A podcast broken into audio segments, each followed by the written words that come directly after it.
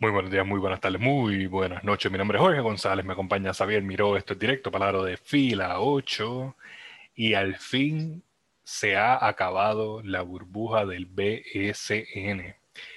Y luego de semanas de juegos, de juegos, este, vimos como los favoritos cayeron y ganaron los vaqueros de Bayamón en una serie bien underwhelming. No pasó nada. Esto fue práctica para, para ellos porque realmente no, no la sudaron en el sentido de que no tuvieron que esforzarse para sacar ese win al final. ¿Sabes? Este, yo no sé, yo esperaba más de un equipo que es dirigido por el este, dirigente del equipo nacional. Yo esperaba más de, un equipo de quebradilla que dominó en la burbuja, este, que tuvo a sus este, jugadores dentro de la burbuja en todo momento. No salieron a jugar en una ventana del Americop. Solamente uno salió. Exacto. Todos los demás se quedaron. Y no fue la gran diferencia esa que salió. Exacto. Este, so básicamente, ¿qué pasó aquí? O sea, de Bayamón había un montón de jugadores en esa ventana. Sí, no, es que básicamente el coach of the year, que diga, mala mía, este, hablaremos de eso después. Este, Eddie Casiano, pues se las vio bien grises. Este, ellos básicamente no vinieron a jugar, O sea, ellos no podían o sea, ellos no tenían contestación para, para, para, esa ofensiva que estaba corriendo los vaqueros, y me explico. O sea, si tú te fijabas, la ofensiva que los piratas no podían parar era esa penetración de Ángel y el pase a Uter o a Romero. O sea, ellos tenían ese lane muy comprometido, no pudieron hacer los ajustes y si, y si no eran los grandes abajo dominando era Benito o Javier, que estaban en esta serie. Yo no sé, se bebieron el Michael Jordan Juice, que básicamente triple que tiraban era triple que entraba a esa malla y lo pude ver este, a través de los tres juegos, o sea, que no fue un juego frío y caliente de, estas dos personas, o sea, no. Este, Benito y Javier tuvieron tremenda aportación en este campeonato, obviamente, eh, con esos triples que, wow, mano, eran tan asertivos. O sea, tú veías a los Piratas, a, Lions, por ejemplo, que se tiró hoy uno como un brick como le decimos por ahí, que dio solamente en el backboard y más nada. Este, a Soto, a, Clemente, eh, a toda esa gente que como que tú veías, wow, o sea, los piratas están, ¿cómo ellos llegaron aquí? O sea, este es el equipo número uno, básicamente, con el coach de la selección, el coach of the year, perdón. Es que me se supone, ¿verdad? Como que se supone, pero no lo es. Exacto. Entonces, como que se vio, no sé, Jorge, o sea, los Piratas me decepcionaron grandemente. Eh, yo quería que Fajardo, Fajardo era, no, ¿contra quién ellos fueron en la serie anterior? Este, eh, este contra los brujos, brujos, los brujos de Guayama. Contra brujos. Yo, yo para mí eso era una serie de brujos. Obviamente, pues pudimos ver que los brujos no estaban preparados para eso, pero aún así los piratas tampoco. Este, no, sinceramente, Ángel se merecía ese MVP. Estuvo todos los juegos tirándose, o sea, juegazos, tanto en la ofensiva como en la defensa, ya que él es el líder en steals del equipo. Entonces, terminaba con nueve, ocho asistencias, Jorge, y sinceramente era, hacía un gran trabajo en esa ofensiva, llevando el juego y si tú te pones a ver, es un point guard flow barea, o sea, no un point guard tan alto. O sea que de verdad, este campeonato de los vaqueros es su campeonato número 15. Es muy, fue muy impresionante lo que pudieron hacer en la burbuja. Eh, como tú dijiste, Benito fue, por ejemplo, uno de los que jugó en la en el AmeriCup. O sea que este fue un equipo que sufrió por ese papelón que nosotros hablamos en nuestros videos. Y con todo y eso, eh, ganaron el campeonato, Jorge. Y antes de terminar, quiero darle un shout out a Daniel Cuascut. Uf, el nene. Su primer año rookie y ya tiene un anillo con los vaqueros de Bayamón. Nada, normal. El nene. Y ¿sabes qué?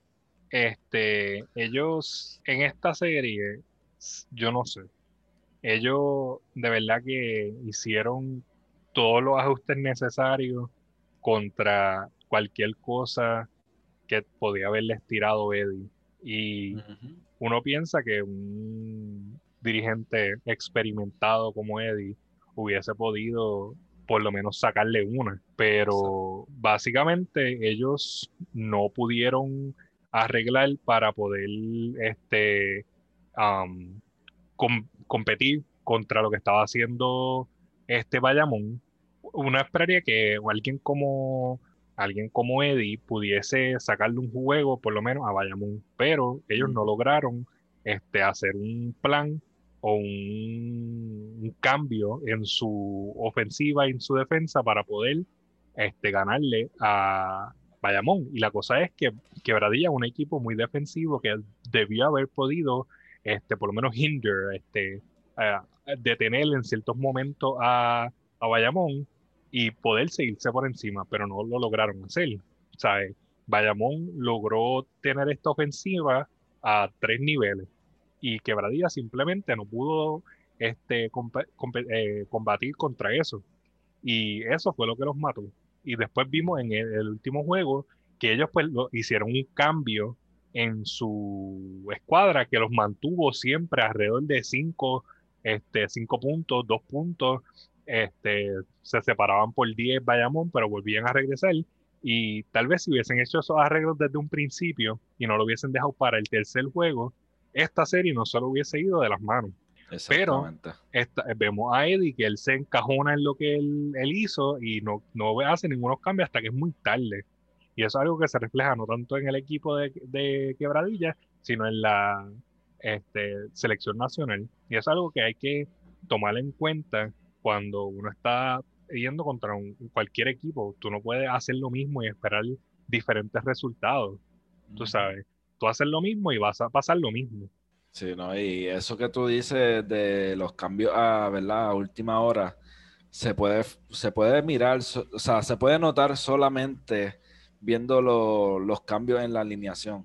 Cuando en los primeros juegos eh, Eddie Casiano estaba usando a ocho jugadores en la rotación. En este juego, o sea, su tercer juego, viene y, usa a básicamente todo el equipo, eh, salvo a Franklin, que salió lesionado este, y no jugó. Pero, o sea, usó a todo el mundo de su equipo en este último y tercer juego. So, era como que él estaba buscando qué le iba a funcionar en un juego que estaba corriendo, que básicamente era eliminatoria. So es como que, o sea, brother, se tiró ahí a, improvisar, por así decirlo. Sí, y, como que uno no puede hacer eso. Uno, tú improvisas, tal vez al final de un periodo que pues tal vez no te ha funcionado nada, pero simplemente decir, pues, ah, pues vamos simplemente a este último juego, whatever, hacer lo que sea. Y también, este, el último juego termina con nueve puntos de diferencia y el equipo cuando quedaban 45 segundos ya habían detenido el juego. ¿sabes? Ya ellos no estaban ni tratando, simplemente este, eh, Bayamón se empezó a abrazar, whatever, nadie trató de ir a hacer punto. Tú sabes, eso es como que, hello, no, quebradilla, no van a reaccionar, nadie, nadie hizo nada. Tú sabes, alguien, ahora, antes de ir entrando a lo que fueron los premios, este, eh, alguien como Iván, que vimos como él en todo momento, en todo juego, que él venía de atrás, él siempre, hasta el último segundo, le decía a sus jugadores, hay que tratar hasta que se acabe el juego. Hasta el último momento, ellos estaban tratando, they were driving y estaban tratando de hacer todos los puntos posibles para poder extender el juego. Y ellos simplemente de brazos caídos dejaron, se dejaron ganar. Por nueve puntos tú puedes, o sea, tenía que haber una manera de ellos poderse acercar. Claro. ¿Sabes? Con todo el tiempo que quedaba, ellos podían haber hecho lo posible y probablemente podían haber empatado el juego. Pero simplemente nada les funciona en el juego como para pasarle a Bayamón y simplemente se dieron por vencido y es algo que para mí este, deja mucho que decir.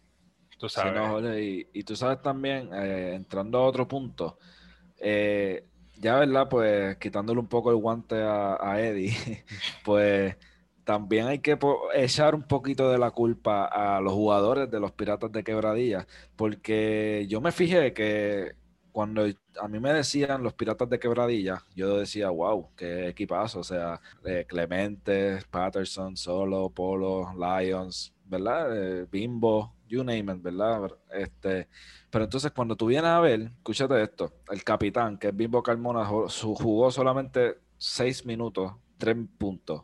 Clemente, 10 puntos. Eh, ¿Cuál es el otro? Brian. Bueno, es que Brian, Brian, Brian. el, punto es que tú estás viendo esta figura veterana y esta figura ancla en un equipo y tú no los ves eh, motivados, por lo menos no se reflejan en estos stats, en los stats. Y eh, a lo contrario, tú te vas para Bayamón y tú ves a un Javi Mojica que te metió 30 puntos hoy, siendo el capitán del equipo. Entonces ve a un al cubano eh, Romero que volvamos a eso pronto, pero verdad, pues un sneak peek, pues se llevó el sexto hombre del año, porque, o sea, su impacto desde la banca es, notable y lo sabemos. Hoy se tiró un clase de donqueo que si el que no lo vio lo, lo, debe haber sentido. y eso fue.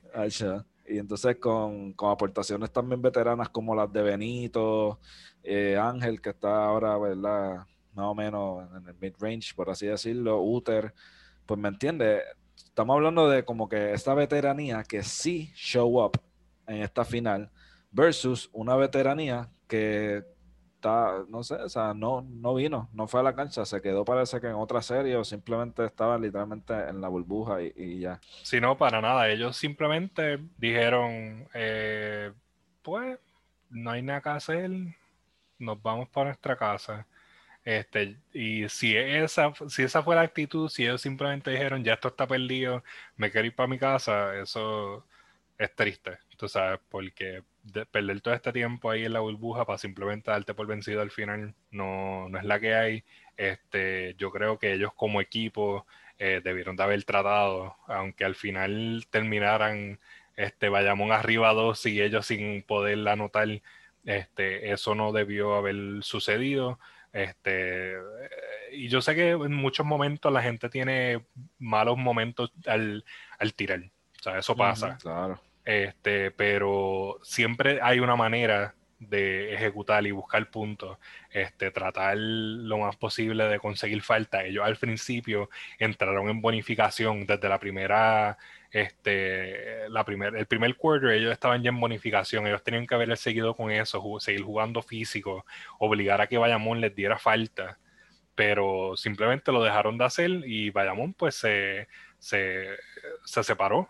Sea, lo, lo, lo, lo, más efectivo contra un equipo es cuando tú lo, lo obligas a, que te den falta. ¿sabes? Y cuando te dan falta, ellos le da miedo y la defensa baja y tú puedes seguir atacando y eh, generando puntos. Pero si no hacen eso, si no buscan una manera de, meter al otro equipo en problemas, ¿sabes? Porque si lo, normal no te está funcionando, hay que jugar sucio. Y yo entiendo que eso es una táctica sucia, pero funciona. Tú sabes. Y al fin del día, eh, el, el, objetivo del juego es ganar.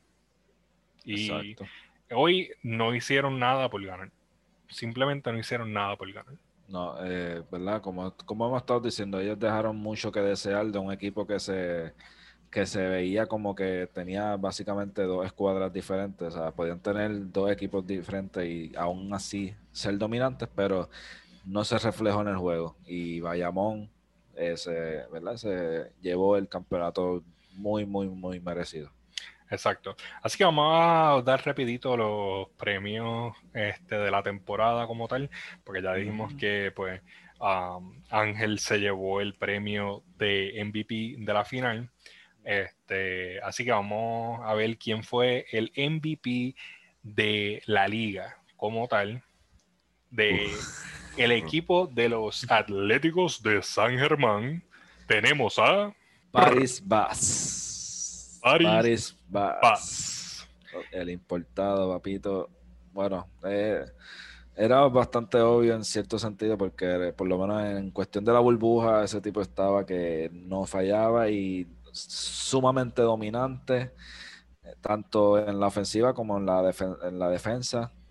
El tipo era muy largo, Jorge. O sea, era hmm. básicamente un tipo que puede estar en la NBA y él está aquí en, el BCN aquí. Dame matar la liga aquí un momentito. Exacto, el lío. Déjame acabar con esta gente y después lo sigo a subir mi stock. A ver, mira, este Paris Bass promedió 22 puntos y 11 rebotes en la temporada que le ganó el MVP. Entonces, vamos a otro parecido al MVP que sería el Most Improved Player. El, Most progreso. Improved Player, más progreso de los cariduros de Fajardo. De los cariduros de Fajardo. Evander Ortiz. Evander Ortiz. Muchas gracias. Evander Ortiz. Este fue un premio bien merecido también. Evander Ortiz, de cinco puntos que promediaba la temporada pasada, subió a un grandísimo ocho puntos. De, cinco, de dos asistencias que promediaba el año pasado, subió a cinco asistencias este año. Así que definitivamente hubo progreso en Evander Ortiz. Hubo este, progreso. Vamos a pasar.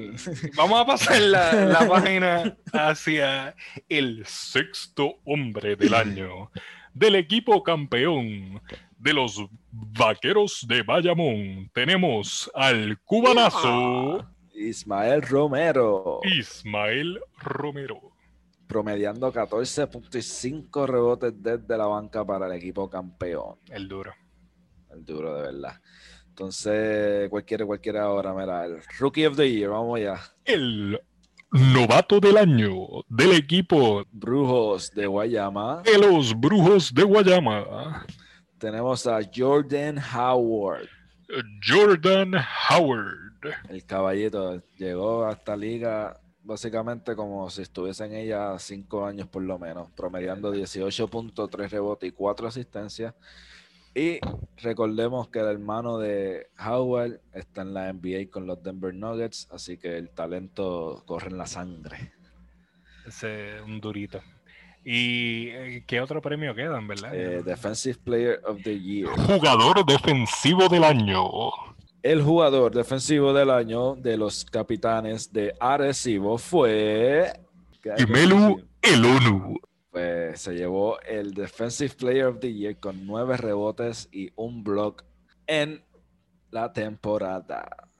Vamos antes de ir al premio más importante, vamos a, voy a decir aquí el quinteto estrella del BSN. Esto es básicamente como el First All-Star Team de la NBA. El quinteto estrella del BSN sería. Solamente voy a decir que tienen dos de Bayamón, del equipo campeón, o sea que básicamente el equipo de campeón tiene dos iniciales estrellas y un sexto hombre. O sea que, bueno, campeones llegaron porque estaba escrita en piedra, básicamente. Sí, no, esa gente se guillaron. Sí, no, Nacho. el, el general manager de ese equipo, junto con Yadiel Molina, o sea. sí, no, y eso es algo que quería entrar. Yadiel Molina este, recoge este equipo después de este, una eh, un buen desempeño por parte de los previos dueños.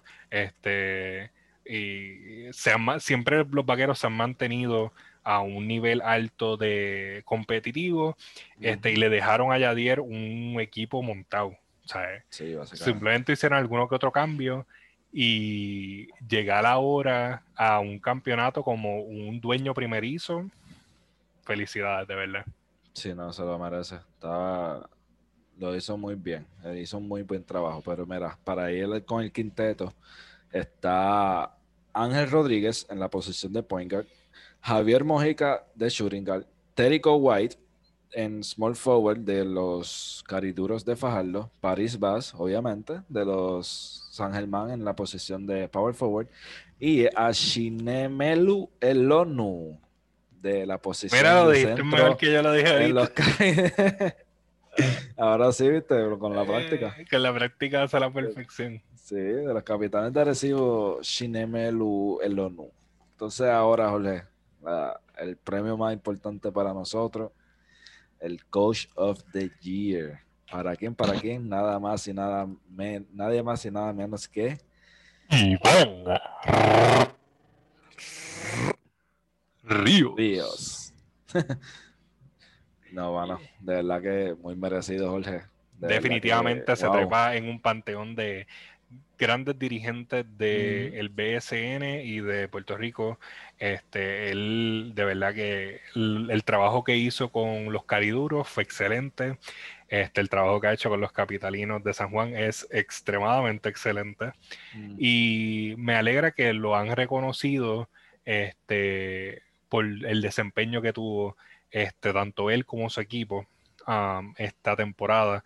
Este, sobrepasaron expectativas entraron este, a playoffs, que fue algo que no hizo ni el subcampeón ni el campeón de la liga del año pasado. So, se vio un cambio y una mejora eh, con la llegada de Iván a los cariduros. So, muchas felicidades a, a Iván y esperamos que aparte de ser su primera entrada a playoffs, que haya muchas entradas a playoffs y muchos campeonatos, porque obviamente este, eh, él es un capitalino de por vida y nosotros lo vamos a apoyar donde sea.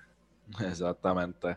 De verdad que felicidades Iván. Eh, para mí él es un tremendo coach. Como ya tú mencionaste, sus pequeños logros, psych, no, son bastante buenos. Eh, para un poquito de contexto, los cariduros de Fajardo llegaron terceros esta temporada, ¿verdad? Pues con siendo su primer año eh, al mando de ellos. Y por lo menos en la temporada del 2019 y el 2018, los cariduros respectivamente estuvieron en la posición 7 y quintos. O sea que no era un equipo de estar en las top 3, o sea, en los top 3, y él los llevó ahí este año desde de la primera, desde el saque, por así decirlo. Exacto, se vio como, este, aunque ellos son un equipo este, bueno, lo llevó a otro nivel, este, aunque haya sido un first round exit, se, nota que él este, está haciendo excelente trabajo con esos muchachos allá en Fajardo y hay mucho que esperar, vamos a ver mucho es cambio y mucho mejora ya la próxima temporada con un coach experimentado, el este, Iván Río. Y con otro campeonato de los capitalinos. Y con otro campeonato de los capitalinos, que es lo más importante. Claro está. Pero mi gente, eso sería todo lo que tenemos por hoy. Felicidades a los vaqueros de Bayamón, a Yadiel Molina y a todos los ganadores de premios de parte del BSN.